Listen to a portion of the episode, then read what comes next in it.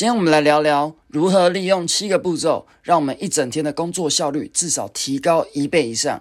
你现在收听的是《都市放山鸡》，东西放松给。在这个标准化的体制下，我们该如何跳脱出旧有的思维框架呢？在这个节目，我们主要来探讨个人成长、学习心得及挑战自我。各位山鸡们，准备起飞了吗？啊啊啊啊！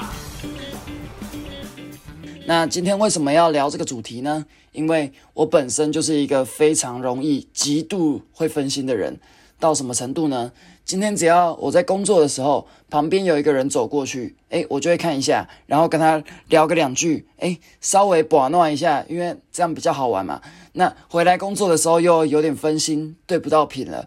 那或者是说，今天如果我在工作的时候呢，呃，旁边的手机亮了一下，或者是震动两下，诶，我又被吸，就是又被吸引过去，然后开始继续滑，然后十分钟又过去了，才发现哇。啊，我刚刚做到哪里了？怎么突然忘记了？所以我是一个超级容易分心的人。我就想说，哇，怎么办？不行呢，每次工作啊，那个事情都拖到最后一刻，然后就是非常赶的把它做完，这样子好像也不是很好。所以呢，今天我就跟你分享我在《五秒法则》这一本书里面学到的东西。那“五秒法则”这个词汇，大家可能也呃不会那么。就是不会陌那么陌生，对不对？因为他其实是蛮有名的哦。如果你们还没有听过五秒法则，或者是 Mel Robbins 这个人呢，你可以在 YouTube 上面打 Five Second Rules，就可能找到他的 YouTube TED Talk 的影片哦。那个还蛮有趣的，可以去看一下。OK，那我们就直接进入正题。因为呢，我在晚上的时候，我就会稍微读个书，读点好东西。那昨天呢，我就刚好读到，就是这个五秒法则的。它里面有讲到一个叫做早晨仪式，就是作者呢，他在早上的时候，因为他本身有好几个小孩，那因为又要接送小孩，又要做很多家事，所以呢，如果我们早上我们都没有规划好一整天的行程，然后就被很多上班的事或是学校的事情压着跑的话，那我们一整天其实思绪超级乱，然后我们做事效率呢就只会浮浮躁躁，然后没有什么好的结果。所以呢，他就很推崇这个早晨仪式。哦，那他的早晨仪式呢，就是在。因为他七点半之前就是要把他的事情规划好，因为七点半要送小孩去上学嘛。那如果他七点半七点才起床，然后七点半急急忙忙的送小孩出去，那一整天呢，那个脚步就会非常乱。所以呢，他就有同整理出七个步骤，让我们呢可以在一整天早上的时候就有一个很好的规划。好，那是哪七个步骤呢？他就讲到第一个步骤就是。当我们闹钟一响的时候，马上就要给你爬起来哦，因为呢，就有一个研究发现呢，其实我们怎么起床跟我们睡觉其实是一样重要的。就是当我们那个 iPhone 啊，或者你的手机不是有都会有那个贪睡闹钟？诶，如果我们贪睡闹钟按下去的话，其实对我们的呃大脑的功能呢，还有我们一整天的生产力，其实都不会太好，而且这个状况呢，会持续四个小时以上。哦，很可怕哦，因为呢，里面就有讲到说，我们的睡眠都是有周期的。那一个睡眠周期呢，大概是九十到一百一十分钟。那假设我们如果贪睡闹钟给它按下去的话，哇，那我们又继续睡，十五分钟后起来呢，那个我们的就是它这个意思就是说，就是我们继续睡回去，然后新的循环周期又开始。可是我们又没有睡到那么晚，所以一起来的时候就发现，哇。头脑超晕，超级累的感觉，又没有睡饱，但是你睡很多，可是精神又不是很好。所以呢，第一件第一个步骤就是闹钟如果一响，马上就要起来给它按掉哦，爬起来跳起来。好，那第二个步骤呢，他他是想他是说他的那个闹钟都会放在浴室里啊，因为呢，你的身体就会走动嘛。那我们常常都会把那个闹钟放在我们的床头边，所以很容易就把它按掉，按掉就继续睡，对不对？是不是在说你啊？哦，有没有被戳中啊？那他呢，就是把闹钟放在浴室里面，所以他如果闹钟一响，诶。呃，马上就要走到浴室，那浴室就可以接着刷牙，有没有一举两得？直接那个自动导航这样子。那像我的话呢，就是因为我现在是睡上下铺，就是个人床这样，所以我的那个我就睡上面，然后我的手机呢。晚晚上睡觉前，我就会放在书桌，就是放在下面。所以每次我要按闹钟，我就要爬下床，然后下楼梯才能按掉。所以这个时候其实，呃，就是也也蛮累的啦。所以就就都醒得来了。所以第二个步骤呢，你一定要把你的闹钟放在就是手不是那么的好拿到的地方，这样子你身体动起来，哎，这样子比较容易起床。好，那第三个步骤呢，就是我们在刷牙的时候。哦，早上是不是会刷牙尿尿？那这个时候我们就要专心想一下，这一整天我们一定要做什么事情，根本不要做什么事情。像我就发现啊，我一整天常常会拖延的的时候，都是因为我太常划手机了，就是 I G 啊、YouTube 划下去，哎，一下就破表了。所以我不要做的事情呢，就是不要呃太常被那个。I G 的现实或者是 I G 的讯息一直被干扰，所以呢，我就设了一个那个 I G，就是像 iPhone 都会有那个停损时间嘛。哦，你滑不可以超过几几个小时或者多少时间，它就会提醒你说赶快关掉，赶快关掉哦，时间到了。所以我就设这个时间，诶，发现好像有比较好一点哦。如果你那个社群媒体啊，或者是游戏玩太凶，搞不好也可以试试看这个方式。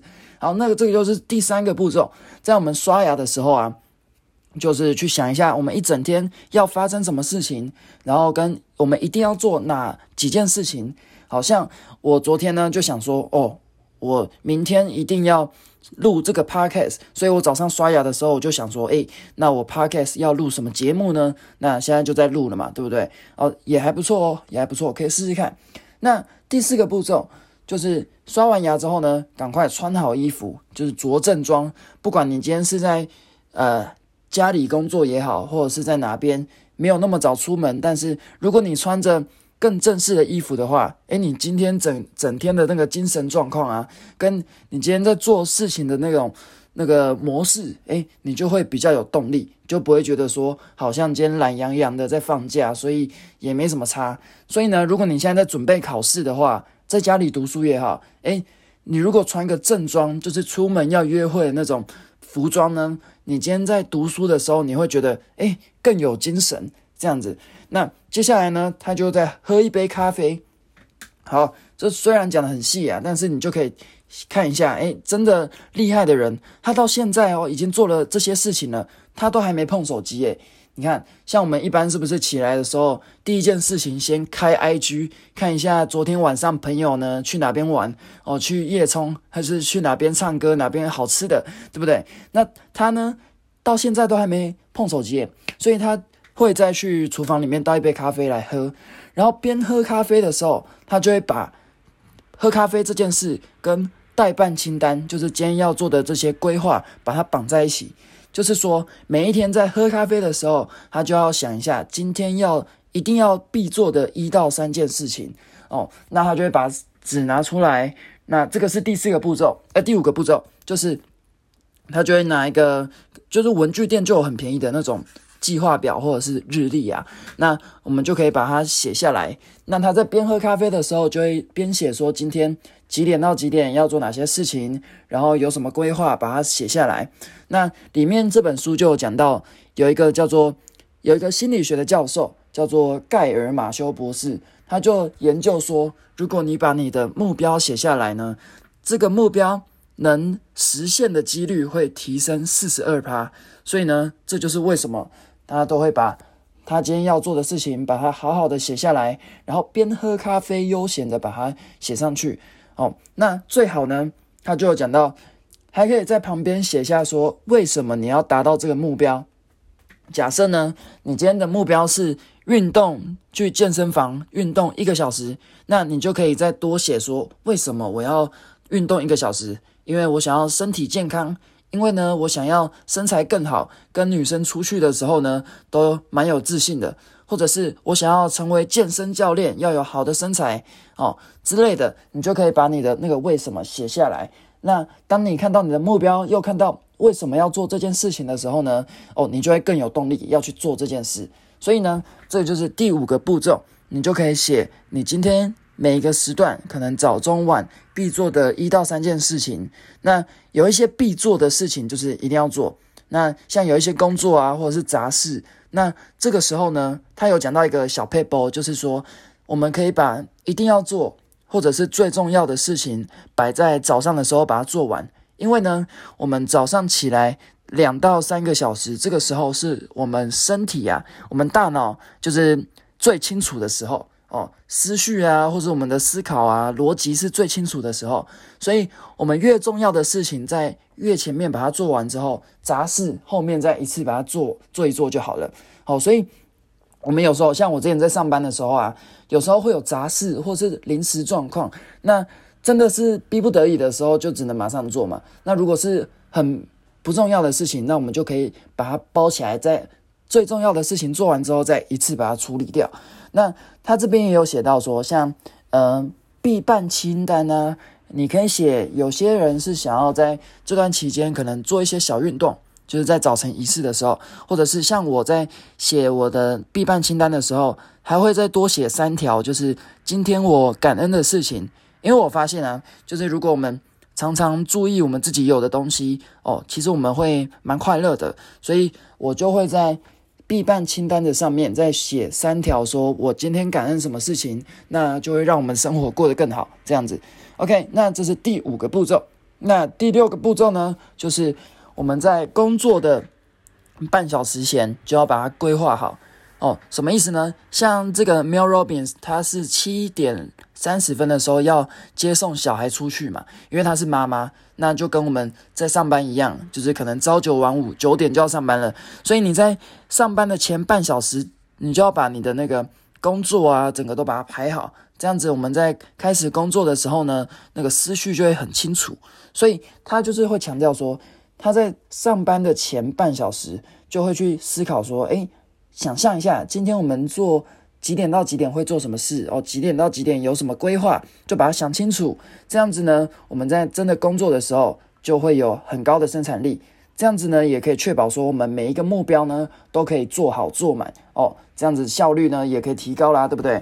好，那这是第六个步骤，就是要提前把它规划好。那第七个步骤我觉得很酷诶，那就讲到说，如果呢我们大脑啊其实。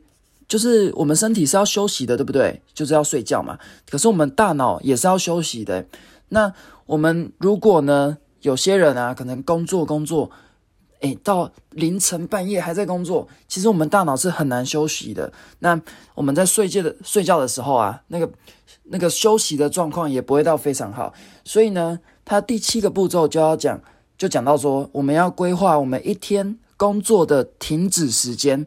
哦，我们有开始时间嘛？可能上班开始上班，然后几点的时候就这个时间之后就不能再工作了。像有一些上班族可能会加班，像我之前可能连六日我都会自己去谈 case，就会去加班这样子。那我们就要去规划好说，诶，那如果我们呢在可能晚上九点过后就不要碰任何工作的事情，那我们是不是诶？一下班之后，如果有什么事情要赶快把它做一做，就不要拖到晚上。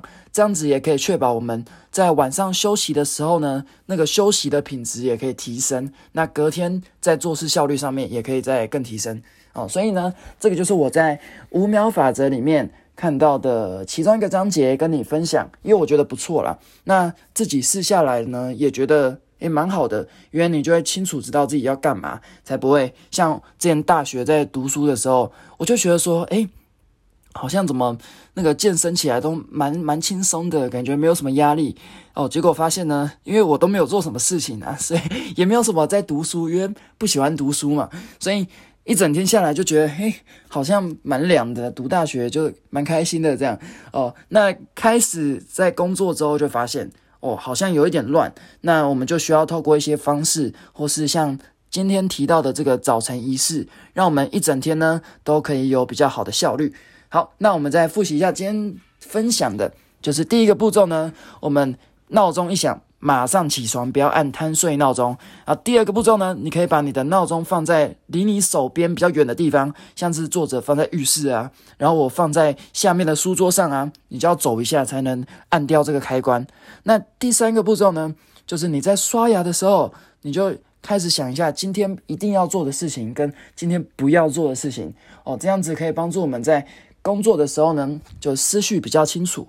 然后第四个步骤呢，就是刷完牙之后马上穿起正装，然后呢，你可以喝杯喝杯咖啡，喝杯水，让我们一整天呢有一个就是启动的感觉。好，那第五个步骤呢，当你在喝水的时候、喝咖啡的时候，哎，边写，就是你可以有一个小笔记本，写下一到三件，或者是你觉得几件觉得非常重要的事情。那这些事情呢，也可以帮助你，就是就是必做的事情。像之前呢，我看那个。那个成功只要聚焦一件事情，这本书里面他就说，哎，很多那个企业家成功啊，他只做一件事情呢。像 Elon Musk，他那个特斯拉很很成功，他只做一直疯狂研发、研发、研发，这样就把它改良，一直不断改良。那像呃，就很多这样子的例子，就是其实最重要的事情呢，占八十趴的结果。只有二十趴的事情，所以呢，我们一定要把最重要的事情写下来。然后，那像我自己就会在家感恩的事项，像有一些人要运动，小小运动一下，暖身一下，其实都很好。那这是第五个步骤。第六个步骤呢，就是在我们工作之前半个小时就要把这些事情规划好。那这样子呢，我们在工作的时候，那效率就会提升。